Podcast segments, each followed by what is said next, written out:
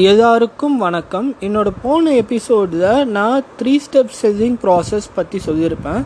இந்த எபிசோடில் எப்படி நம்மளே செல்ஃப் மேனேஜ் பண்ணி செல் பண்ணுறதுன்றத பற்றி சொல்கிறேன் செல்லிங்கில் இருக்கிறவங்க அவங்களோட ஓன் பாஸாக இருக்கணும்னு அவங்க விரும்புகிறாங்க ஸோ அவங்கக்கிட்ட இருக்கிற ப்ளஸ் பாயிண்ட்ஸை பார்த்து அவங்க அது எவ்வளோ நல்லா செய்கிறாங்கன்றத பார்த்து அவங்க இன்னும் எப்படி பெட்டராக இம்ப்ரூவ் பண்ணுறது அப்படின்றத தான் அவங்க மெயினாக ஃபோக்கஸ் பண்ணுறாங்க இப்போ இந்த செல்ஃப் மேனேஜ்டு செல்லிங் இன்னும் மூணு ஸ்டெப்ஸாக இருக்குது அதில் ஃபஸ்ட்டு ஸ்டெப்பு தான் சேல்ஸ் கோல்ஸை செட் பண்ணுறது என்னோட சேல்ஸ் கோலை செட் பண்ணுறதுக்கு முன்னாடி எயிட்டி டுவெண்ட்டி ரூலை பற்றி நான் சொல்கிறேன் so twenty percent of the sales தான் எனக்கு எயிட்டி பர்சன்ட் ஆஃப் இன்கம்மை ஜெனரேட் பண்ணுது.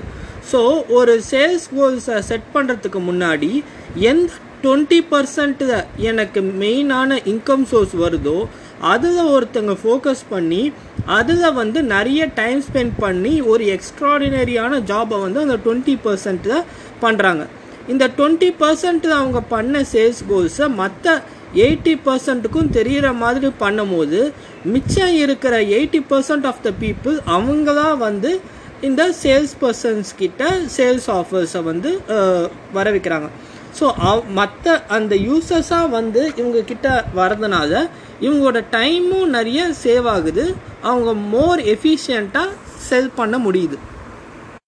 இப்போ நம்மளோட சேல்ஸ் கோல்ஸை நம்ம எழுதி வச்சதுக்கப்புறமா அதை வந்து நம்ம டிஃபைன் பண்ணதுக்கப்புறமா அந்த சேல்ஸ் கோல்ஸை நம்ம திருப்பி திருப்பி அதை பார்க்கணும் அதை ரீட் பண்ணணும். அதை கண்டினியூஸாக நம்ம ரீட் பண்ணும் போது தான் அதை நம்ம ப்ராக்டிக்கலாக இம்ப்ளிமெண்ட் பண்ண முடியும்.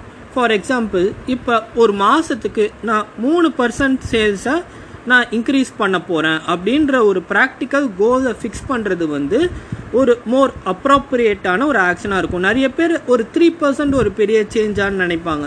ஸோ ஒரு மாதத்துக்கு மூணு பர்சன்ட் ஒருத்தர் வந்து சேல்ஸை வந்து இன்க்ரீஸ் பண்ணுறாருனா ஒரு வருஷத்துக்கு அப்ராக்சிமேட்டாக முப்பத்தஞ்சு பர்சன்ட் சேல்ஸை வந்து அவர் இன்க்ரீஸ் பண்ணுறாரு இந்த மாதிரி நம்மளோட கோல்ஸை நம்ம எழுதி வச்சு அதை ரெகுலராக பார்க்கறது ஃபஸ்ட்டு ஸ்டெப் ரெண்டாவது ஸ்டெப் வந்து ஒன் மினிட் ப்ரேசிங் நிறைய பேர் ஏதோ ஒரு மிஸ்டேக்கை பண்ணும் போது தான் அதை வந்து என்ன தப்பு பண்ணோம் அப்படின்னு நிறைய யோசிப்பாங்க.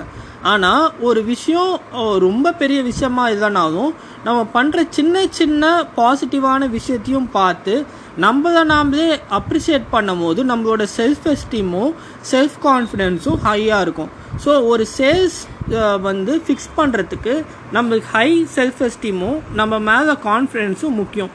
ஸோ ஒன் மினிட் ப்ரைஸிங்குன்றது ரொம்ப முக்கியமான ஒரு ஸ்டெப் மூணாவது ஸ்டெப் நம்ம ஒரு மிஸ்டேக்கை பண்ணும் போது நம்ம ரிப்ரமேட் பண்ணுறது ரிப்ரமேட் பண்ணுறதுனா என்னென்னா நம்மளை நம்மளே கிரிட்டிசைஸ் பண்ணுறது ஸோ கிரிட்டிசைஸ் பண்ணும்போது ஒரு முக்கியமான விஷயம் என்னென்னா நம்மளோட பிஹேவியரை கிரிட்டிசைஸ் பண்ணும் பட் நம்மளோட ஒரு பர்சனாக நம்ம வந்து ப்ரைஸ் பண்ணணும். இதுதான் ரொம்ப ஒரு முக்கியமான ஒரு விஷயம்.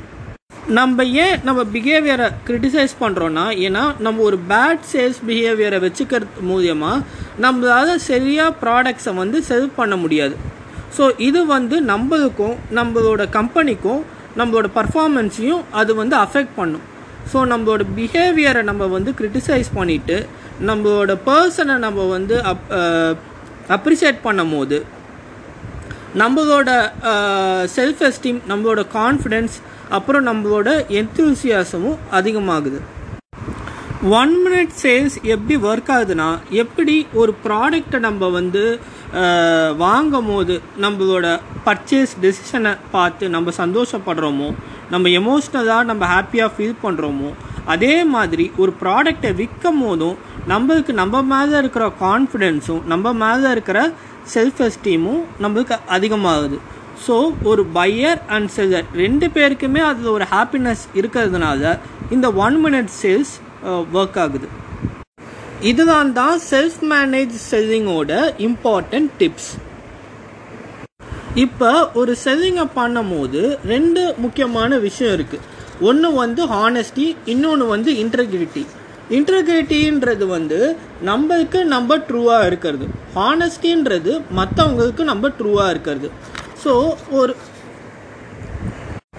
டோனால்ட் டக்லஸ்ன்றவர் அவரோட ஃபர்ஸ்ட் ஃப்ளீட் ஆஃப் ஜெட்ஸை ஈஸ்டர்ன் ஏர்லைன்ஸுக்கு செல் பண்ண போகிறாரு ஸோ அப்படி செல் பண்ணும்போது அவர் அந்த கம்பெனியோட பிரசிடெண்ட் வந்து கூப்பிட்றாரு. கூப்பிட்டுட்டு அந்த பிரசிடெண்ட் சொல்கிறாரு உங்களோட ஜெட்ஸ் வந்து எல்லா வகையிலுமே மற்ற உங்களோட காம்படிட்டர் ஓட பெட்டராக இருக்குது பட் ஒரு விஷயந்தான் வந்து எனக்கு வந்து அது வந்து சாட்டிஸ்ஃபைடாக இல்லை. என்னென்னா உங்களோட ஜெட் உங்களோட காம்படிட்டரோட ஜெட் மாதிரியே ரொம்ப நாய்ஸியாக இருக்குது அந்த நாய்ஸ் கம்ப்ரெஷன் மட்டும் இருந்ததுன்னா நாய்ஸ் மட்டும் அது கம்மியாக இருந்ததுன்னா நான் உங்களோட ஜெட்ஸை வாங்கிக்கிறேன் அப்படின்னு வந்து அவரோட கிளைண்ட் சொல்கிறாரு அப்போ வந்து இவர் அந்த டக்லஸ் வந்து அவங்களோட இன்ஜினியர்கிட்ட பேசிட்டு இவர்கிட்ட வந்து இல்லை நாங்கள் வந்து எங்களோட இன்ஜினியர்கிட்ட பேசிட்டோம்.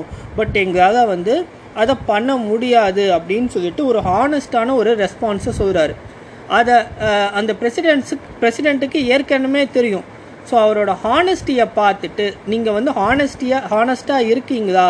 அப்படின்னு நான் செக் பண்ணுறதுக்காக தான் கேட்டேன்னு சொல்லிட்டு அவருக்கு அந்த பல கோடி ரூபாய் உள்ள ஆஃபர் அவர் வந்து கொடுத்து அவரை வந்து அந்த நாய்ஸ் ரெடியூசிங் சிஸ்டமை வந்து இம்ப்ளிமெண்ட் பண்ண சொல்லி கொடுக்குறாரு. இந்த மாதிரி ஹானஸ்டியாகவும் இன்டெகிரிட்டியோடு இருக்கிறது மூலியமாகவும் பெரிய பெரிய சேல்ஸ் வந்து பாசிபிளாக இருக்குது ஏற்கனவே நான் சொன்ன மாதிரி ஒரு ஒரு சேல்ஸ் பர்சன் எப்பயுமே அவங்களோட பையரை வந்து ஃபோர்ஸ் பண்ணுறது கிடையாது. அவங்க வந்து ஒரு ஆஃபரை க்ளோஸ் பண்ணணும்னு நினைக்கிறது கிடையாது. அவங்களோட ப்ராப்ளம் என்ன? அவங்க எ எதை விரும்புகிறாங்க அப்படின்றத ஐடென்டிஃபை பண்ணிவிட்டு அந்த செல்லரை தான் அவங்க வந்து டெசிஷன் எடுக்க வைக்கிறாங்க.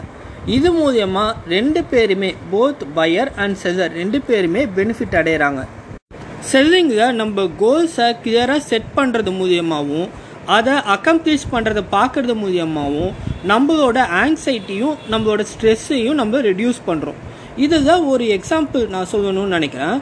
ஸோ ஒரு பர்சன் வந்து ஒரு எக்ஸ்பென்சிவான கார் வாங்கணும் அப்படின்னு அவர் ஷோரூம்க்கு வராரு. பட் ஆனால் அங்கே சேல்ஸ் பர்சனே யாருமே இல்லை. ஸோ அங்கே இருக்கிற ஒரு சேல்ஸ் பர்சன் வந்து ரொம்ப அவசரமாக எங்கேயோ போயிட்டுருக்காரு. அவர் என்ன சொல்கிறாருன்னா என்னால் இப்போ உங்ககிட்ட பேச முடியாது சார். நான் அர்ஜென்ட்டாக ஒரு சேல்ஸ் மீட்டிங்க்கு போகிறேன் அப்படின்னு வந்து அவர் அவசரமாக கிளம்பி போகிறாரு ஸோ இதுலேருந்து நம்ம என்ன தெரிஞ்சுக்க வரோம்னா அந்த சேல்ஸ் பர்சன் கிட்ட அவர் எஃபர்ட்டே போடாமல் ஒரு பெரிய சேல்ஸை அவர் வந்து பண்ணியிருக்கலாம். பட் அவரோட கோல்ஸ் அவர் கிளியராக இல்லாததுனால அவர்கிட்ட ஒரு பெரிய ஆப்பர்ச்சுனிட்டி கிடச்சும் அவர் வந்து அதை மிஸ் பண்ணிட்டார். இப்போ நான் சொன்ன இந்த மூணு ஸ்டெப்பை ஃபாலோ பண்ணுறது மூலியமாக நம்ம கம்மியான டைம்லையும் கம்மியான ஸ்ட்ரெஸ்லையும் நிறைய சேல்ஸை நம்மளால் பண்ண முடியும். இதுதான் தான் நம்ம செல்லிங்க்குக்கான மோஸ்ட் இம்பார்ட்டண்ட்டான டிப்ஸ் தேங்க்யூ